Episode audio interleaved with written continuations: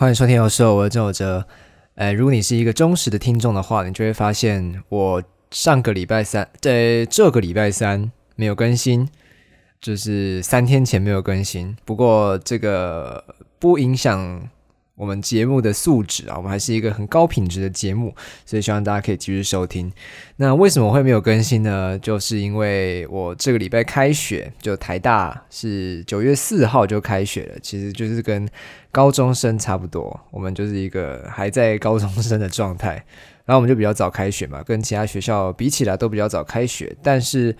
呃，我们在十二月二十几号，就是圣诞节之前就会放寒假，所以就是很爽，比其他学校也早一个礼拜。我们就是所有的行程都早一个礼拜这样子，期中考啊、期末考，所有事情都是早一个礼拜，所以我们就可以早一点放假，但是就要早一点上课这样子。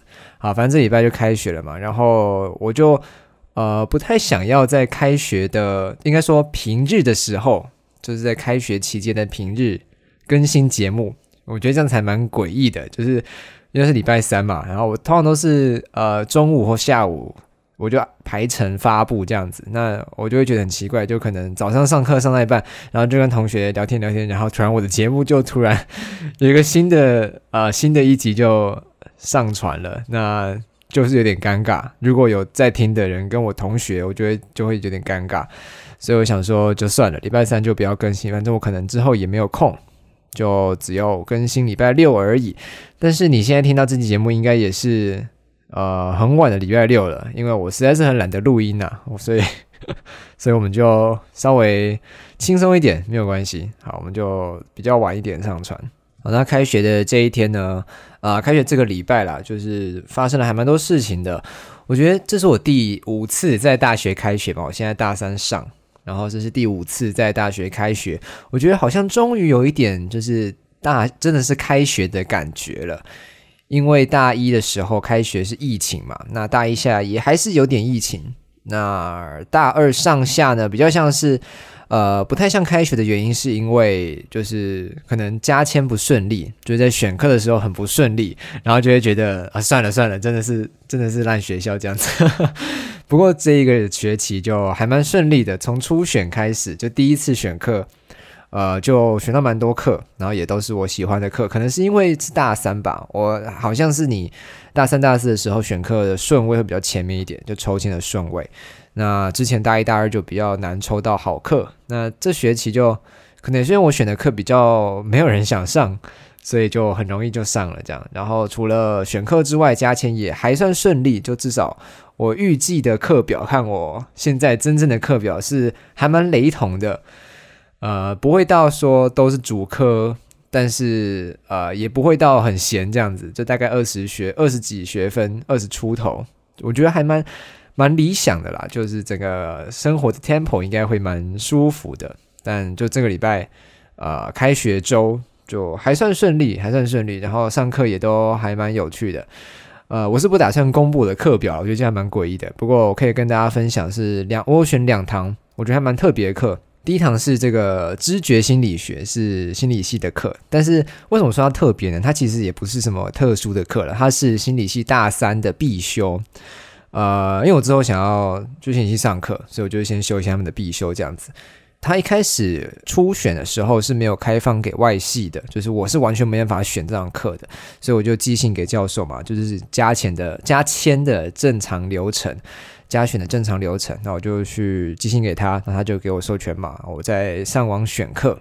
呃，为什么说它特别呢？是因为它是心理系的大三必修，也就是说里面的人全部都是心理系的大三哦，可能大四之类的。我基本上就是全部都不认识嘛，因为就是我不是心理系的，自然就全部都不会认识。那你一个外系生坐在一群呃心理系的学生里面上课，这感觉其实蛮特殊的。因为如果你就是一个呃只修没有双主修或辅系的人的话，你就是。这个大学生活，你都只会在同样的人群中上课。如果是必修的话就大概就是那些人都是熟面孔。那如果你到了外系去上课，那个感觉就还蛮不一样的。就是你会发现，大家下课的时候都是在打屁，然后就大家已经打成一片了，因为已经生活呃一起相处两年了嘛。但是你就看到我一个人 很孤僻的坐在旁边，虽然说还是有一些孤僻的人，就是和我一样，可能就在心理系没有朋友之类的。但呃，那个感觉是不太一样啊，就还是一个还蛮陌生的地方。然后那个教授，因为心理系的大三呢，是呃有两堂必修，是一个是生生理心理学，一个是知觉心理学。然后呢，然后知觉心理学教授也有教生理心理学，那他就跟我们讲说，呃，他有一些部分会在生理心理学讲的特别细。然后知觉就不会讲那么，他就稍微带过这样子。我想说，可是我没有修生理心理学啊，那我要怎么我要怎么得到那一部分的知识啊？反正他应该就是这堂课，呃，稍微 loading 比较轻一点，跟生理心理学比起来，就稍微比较轻松一点点。我没有，我我也不敢说有很简单啦，那就是比会比生理心理学简单一点。呃，他就说，可能就是这堂课不会考那么细啦。我在猜他的做法应该是这样子。对，所以就修一堂心理系的大三必修，我觉得蛮有趣的。这个这个经验还蛮有趣的。呃，另外一堂课呢，也是心理系的必修，但它是大一的必修，它是心理统计学，就是每一个心理系的大一进来都会上到这堂课。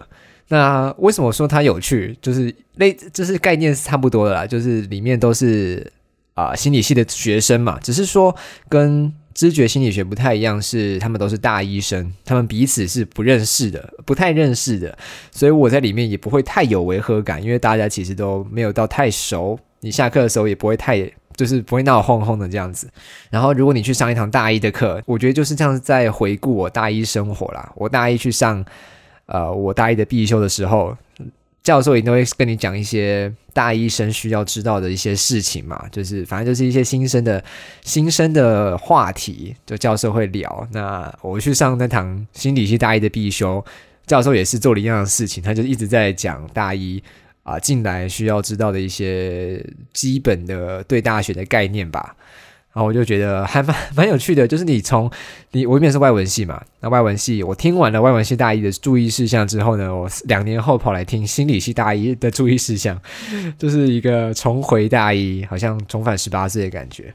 不过有些人可能会很害怕去上这种大一的课，就是他可能是双主修，或者是他辅系啊转系需要去。补一些前面的学分，就他新进入的那个系前面的学分，那你自必势必就是要以一个比较年长的身份去修一些就是大一大二的课。有些人可能会害怕这个这个这个环境啊，因为就很陌生嘛。然后你可能会觉得说，你一个大三生坐在一群小屁孩，也不敢说小屁孩了，就是大一的学生中，会觉得自己格格不入，或者是好像。呃，自己留级的这种感觉，但我觉得是还好啦，就可能是因为心理统计学那堂课有一百多个人，所以你不会真的感觉到自己格格不入，因为大家都比较分散一点。不过就算是你呃去上一些比较小班制的必修，可能四五十个人的那种比较小的班，也不太需要真的觉得自己是呃学长姐就害羞啊，或是怎样，因为其实更没人在乎。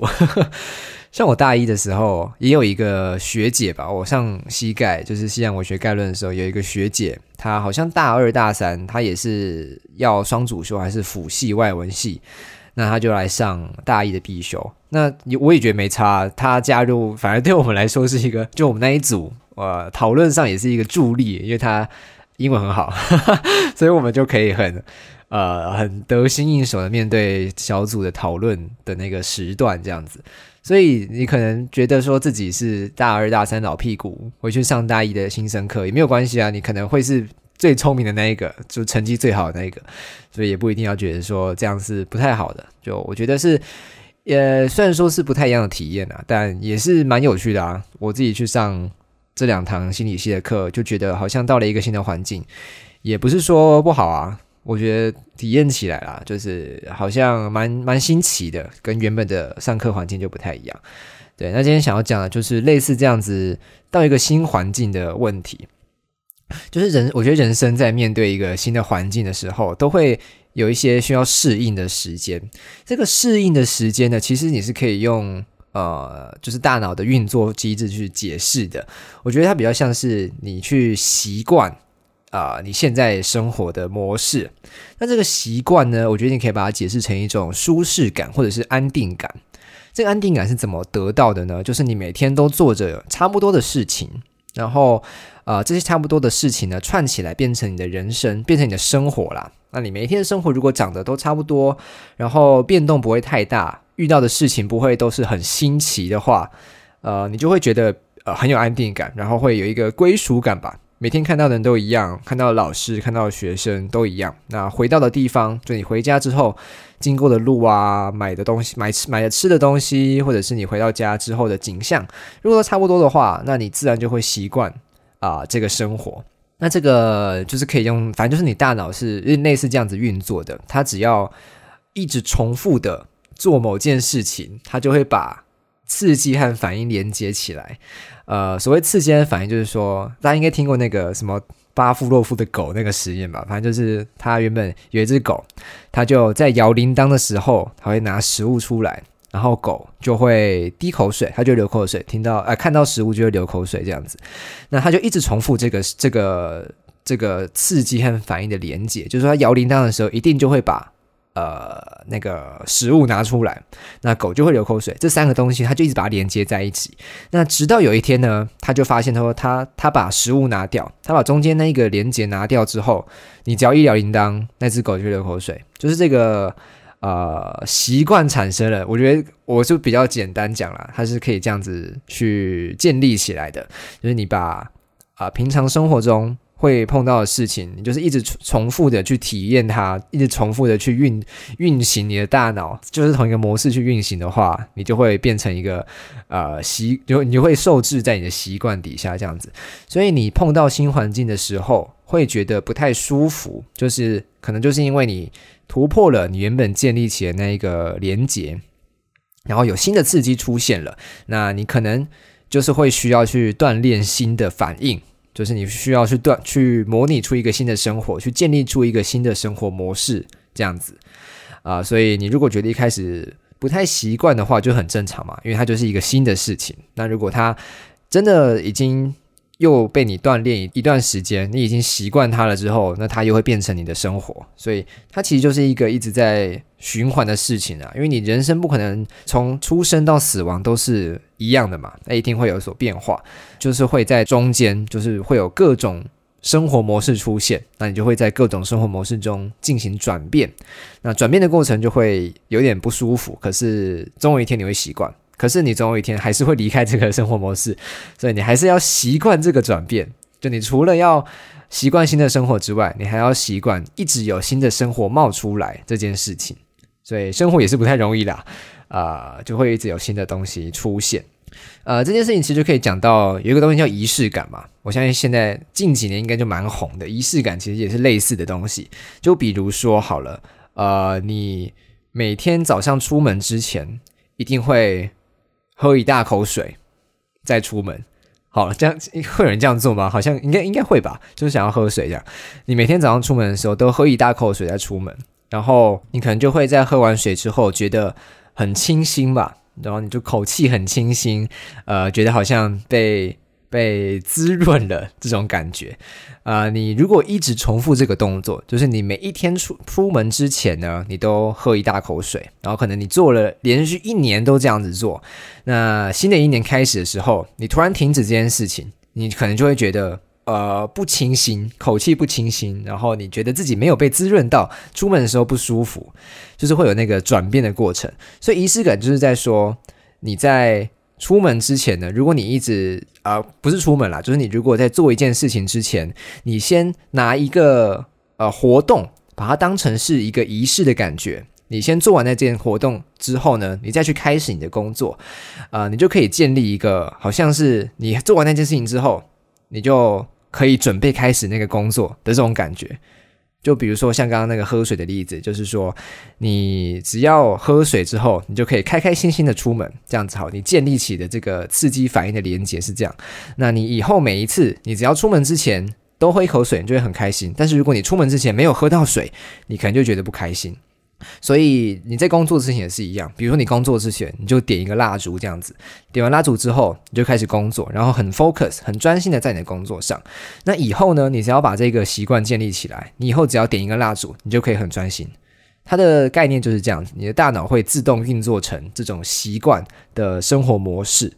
所以仪式感就是一个呃，你强迫自己去锻炼出一个固定的机制。就是点蜡烛就可以专心这样的机制，呃，这样的一个东西了。仪式感就是类似这样的概念。但是我以前呢，其实不太喜欢仪式感这一个东西。我觉得仪式感呢，它建立起的这个连结，就像是在限制自己一样。就如果你一定要点蜡烛才可以认真工作的话，那如果某一天你的身边没有蜡烛了怎么办？就如果你某某一天，呃，那个可以引发你专心的事情。那个活动你没有办法执行了，那你还有办法专心吗？就是它变成是一个限制的，呃，它某种程度就变成一种限制嘛。你从就是反反面来看，它其实就是一种限制。所以我以前其实不是很喜欢所谓的仪式感啊，就我觉得它就是让你变成一条狗一样嘛，就刚刚那刚刚那个巴夫洛夫的狗一样，你就是一定要，你就是只要听到那个铃铛声，你就会流口水。那你只要点蜡烛，你就会专心。但是如果你没有点蜡烛的话，你可能就没办法专心。我觉得会有可能会变成这样的一种状态，所以我以前就不太喜欢。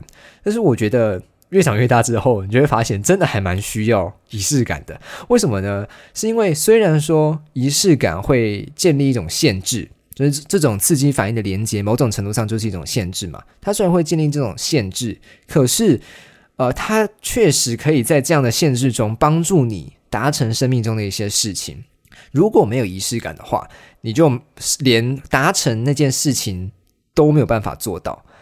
所以仪式感呢，它可能可以帮你达成呃你的目标，但是没有仪式感，你可能就是连目标都达不到。就算你没有被，就是就算你是一个自由的人，你不会被这个呃制约反应给牵制住，但是你是没有办法达成你想要做到的事情的。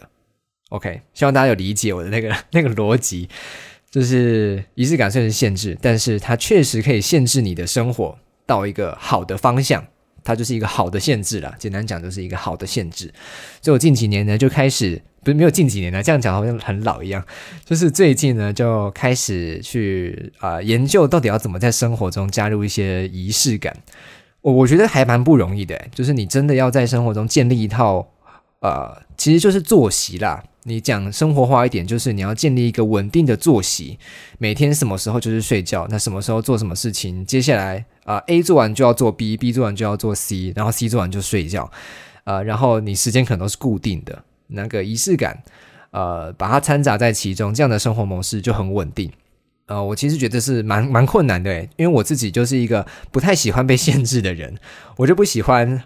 啊，有人跟我讲说，你现在就是要做什么，然后你等一下 A 做完就要做 B，就要做 C，然后你马上就要十二点之前就要睡觉。我很不喜欢有人这样子跟我讲，我也不喜欢这样子要求自己，所以仪式感要建立其实还蛮困难的。如果你是一个崇尚自由的人的话，不太容易。但是你还是可以，呃，我啦，我还是可以去认真的建立一套模式，可能不用这么的严谨啊，不用说你真的 A 做完就要做 B，然后就要做 C，你中途可以可能可以插一些休息时间，这其实也是一套作息嘛，只是它中间多了一些空档而已，那你就不会觉得好像一直要被限制住去，只能做什么事情。对啊，所以我有时候看到那些就是有一些很厉害的读书的人，我觉得我读书没有很厉害了，就是那个方法是很混乱的，只是可能效果好而已。呃，就有一些很严谨的读书的人啊，他们就会。啊，他们的那个叫什么行事历吗？就会排得非常的完整。就可能我礼拜一早上上课，然后礼拜一下午呢没课，那我就要复习，呃，预习礼拜二的东西，或者是复习上礼拜五的东西。然后礼拜二早上上课，礼拜二下午上课，晚上呢就要预习礼拜三的东西。就是他们的那个行事历真的就是这样子在在走的，而且是他们完全在贴着这个行事历在走。我觉得真的太厉害了，真的太厉害了。我上一次有这么做呢，是国中的时候要会考，然后会考就是考国音数设字五科嘛。我那时候就想说，那不然我就排一个。从好像三个月前吧，就是九十天的一个读书计划，就是把老师给的东西全部写完，考卷啊、讲义啊、什么手册什么，全部都把它写完。我国中真的有做到，就是我每天都按照那个时辰，全部都把它写完这样子。就是有碰到一些问题，那我们等下再说。但国中是确实有把它做完的，但是到了高中之后呢？啊，我在学测前也有尝试做这样的一个计划，就是把国音数社字每一科都把它排得很完整，这样子没有自然啊。国音数社这四科把它排得很完整，但是我好像执行到了六十天吧，就我就放弃了，因为就是很懒。高中就是一个很懒惰的时段啊，我就是很不想要按照那个流程在走，然后我就就是稍微删减了一些。那最后呃还好没有大爆炸，还好考试没有大爆炸，但是那个读书计划是很不严谨的，就是那个作息是没有安排好的。那我刚刚说那个国中的遇到的问题就是说，因为我每一天的行程都排得很仔细。就每一天就是要读国文一章、数学一章、英文一章这样子，类似这种感觉，每一天都已经确定好了。我甚至连那一章是第几页到第几页，我都把它都把它排出来，就排得很仔细。呃，但是遇到的问题就是说，因为我一定要在那一天做完，不然隔天就会卡到，就会变成明天的行程会很会变更多，这样子会越累积越多。所以我就想说，我今天一定要做完，那我可能就会。就是读书读到四点这样子，那为什么会读到四点呢？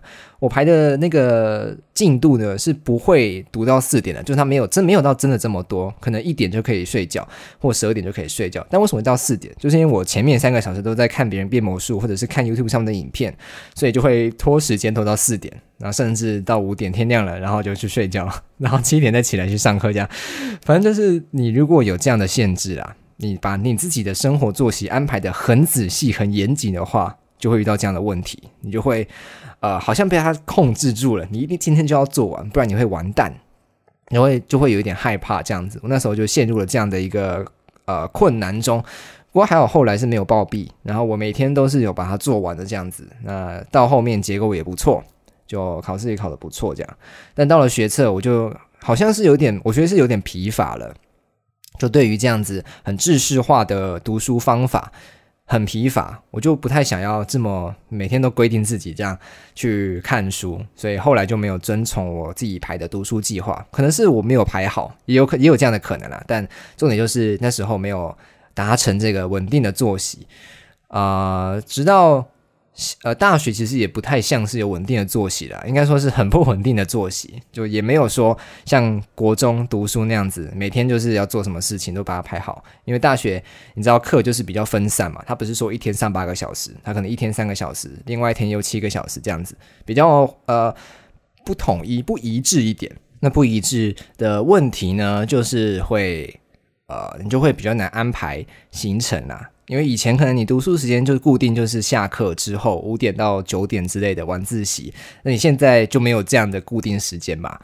啊，所以我觉得安排起来会比较困难啦。但我目前是还没有打算要很制式化的，像我刚刚说的读书计划那样子，就是什么礼拜下午就预习礼拜二，礼拜二就预习礼拜三。我觉得这样还是有点，我一定会。没有办法遵守，不过我会努力锻炼自己，就是保持那个仪式感。就是我可能做什么事情之前，我先喝个咖啡，或者是我没有蜡烛了，就可能喝个水啊，喝个咖啡，吃个东西，然后就专心开始读书。这样子你就可以建立那个连接起来，把作息弄稳定一点，真的会真的会比较好啦，真的会比较有帮助。OK，今天的内容主题内容就差不多到这边。我可能讲话有点快，因为有一段时间没录音就。又忘记了那个广播的状态，好，反正就是就自己调零点七五倍之类的，随便。好，然后我们就进入这个 Q A 时间。Q A 时间其实没有很多，因为我又忘记开提问箱。不过之前好像有一组还没有讲，啊，也没有很多啦，四个而已啊。好，第一个他说你有推荐五首歌吗？啊，这显然是上礼拜说那个什么推荐五首歌，但不要三首什么那鬼东西的。我没有推荐五首歌，我只推荐两首歌。呃，不过我可以再跟大家推荐一首歌，我昨天才听到，非常好听，就是 Olivia Rodrigo 的，我发现有对吗？我不知道，他他名字很难念，就是 Olivia 的那个 All American Bitch，对，那首哦真的超赞，那首歌真的很赞，它就是一个啊，我不知道他的他的英文不是英文，他的音乐的风格是什么？哎，就是一个 Gen Z Pop 吗？就是好，反正就是 Olivia 的的风格，然后真的很好听的，它就是一个很摇滚的歌。但是又不会太吵，就对我来说是一个很温驯的摇滚乐。这样子的歌我还蛮喜欢的，所以大家如果有知道哪些歌是温驯的摇滚乐的话，也可以推荐我啊。但是它有一个败笔，就是最后面它的歌最后面有一个敲门的音效，我真的很讨厌任何的音乐里面有这种就是现实生活中的音效，不管是就是有人在叫你，还是敲门，还是捶墙壁，真的会吓死人呢。真的会吓死人的！我现在自己一个人住，如果听到有人敲门，我真的会吓死。那他就是每一次你歌播完最后面就会有一个敲门的音效，我真的会吓死。好，反正希望不要再有任何音乐人放入这种东西了。好，下一个他说：“告诉我如何成为一个更好的足球运动员。”你就去不知道看闪电十一人吧。啊，下一个他问说：“想问是用什么录音的？呃，麦克风。”呃，下一个他说：“又是准备奋发向上的期初，其中开始怠惰。”期末开始摆烂，有过就好哦。这可能就是大家在一个大学学期里面会发生的三个阶段嘛。起初就是大家选课很很紧张，大家都在抢课之类的，然后奋发向上。然后期中就开始，期中考之后之后啦，就开始怠惰，想说哦，考完试了可以放松，就喝酒之类的，就开始怠惰，一路摆烂到期末。然后到期末要考试的时候，就真的是摆烂，有过就好，还蛮长的，真的还蛮长这样子的。一个虎头蛇尾的概念啊，简单讲就是虎头蛇尾。呃，我觉得很多人都有这样的经验，不管你是一个读书很强的人，还是你不太会读书的人，都一样，就大家可能都会有这样的一个转变。一开始你可能会想说啊，上学期摆烂，就期末接着期初嘛，上学期期末摆烂不能再这样子了，今年期初啊，这次期初就要好好认真。然后认真到了期中就开始摆烂，一直到一直到期末这样，每一个人都是这样子，所以你也不用太担心。你只要如果你真的想要更进一步的话，你就是摆脱这个习惯就好了。那如果你不想更进一步的话，其实没关系，因为大家都是这样子。OK，好，还有一个还有一个呃提问，应该不是说提问，有一个回复呢是在 Spotify 上面。对，如果大家不知道的话，其实我在 Spotify 上有放一个回复的一个栏位吗？就你你可以在那边回复东西。它的标题叫做“留言已获得新发明的脏话”，反正就是你只要留言的话，我就会念出来，就跟 Q&A 时间是一样。然后就有第一个人留言，他说他是汉堡王子周老师，他说 Apple Podcast 留言只能留一次啦，屁眼。这是一个非常友善的友善的提醒。我知道，就是 Apple Podcast 它的留言其实比较像是评分，你帮我的 Podcast 打了五颗星，你就可以顺便呃说一下你的心得这样子。目前到到目前为止，只有一个人这么做，所以你在那边说什么留言只留一次，那你也没有留啊，靠腰。对，所以这就是一个呃典型的屁眼留言。好，下一个他说啊，我你现在听到我滑鼠在点，就是因为我正在看哈。啊，下一个他说呃，他是叫 toothache 哦，牙齿痛。他说觉得很好听，四十几分钟也会点进来，真的假的？四十几分钟真的很长诶，我自己听 podcast 的习惯就是。呃，我不会听 podcast，对，除非就是我只会听古癌啦，就是对古癌，呃，我会听他，就是因为他讲话很好笑而已，就这样，我也不是要获得什么股市的资讯，只是因为他讲话很靠腰而已。啊，我听他的那个场合，通常都是在我在打电动的时候，我就放他的背景音乐，就是在背景播放，我也不会很认真在听，所以他就算一个小时也没差。但是如果是要我认真听一个人讲话四十几分钟以上，我真的会受不了，所以。我谢谢这个 toothache 先生还是小姐不知道 toothache 人士，呃，他说觉得很好听，四十分四十几分钟也会点进来，谢谢你的称赞。那希望大家继续支持这个节目。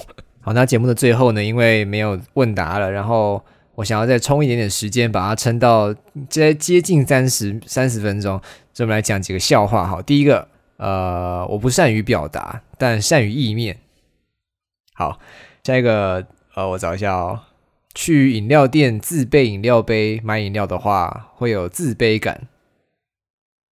好，呃，从前有一个草莓大福，里面的草莓说：“哎，我在哪里啊？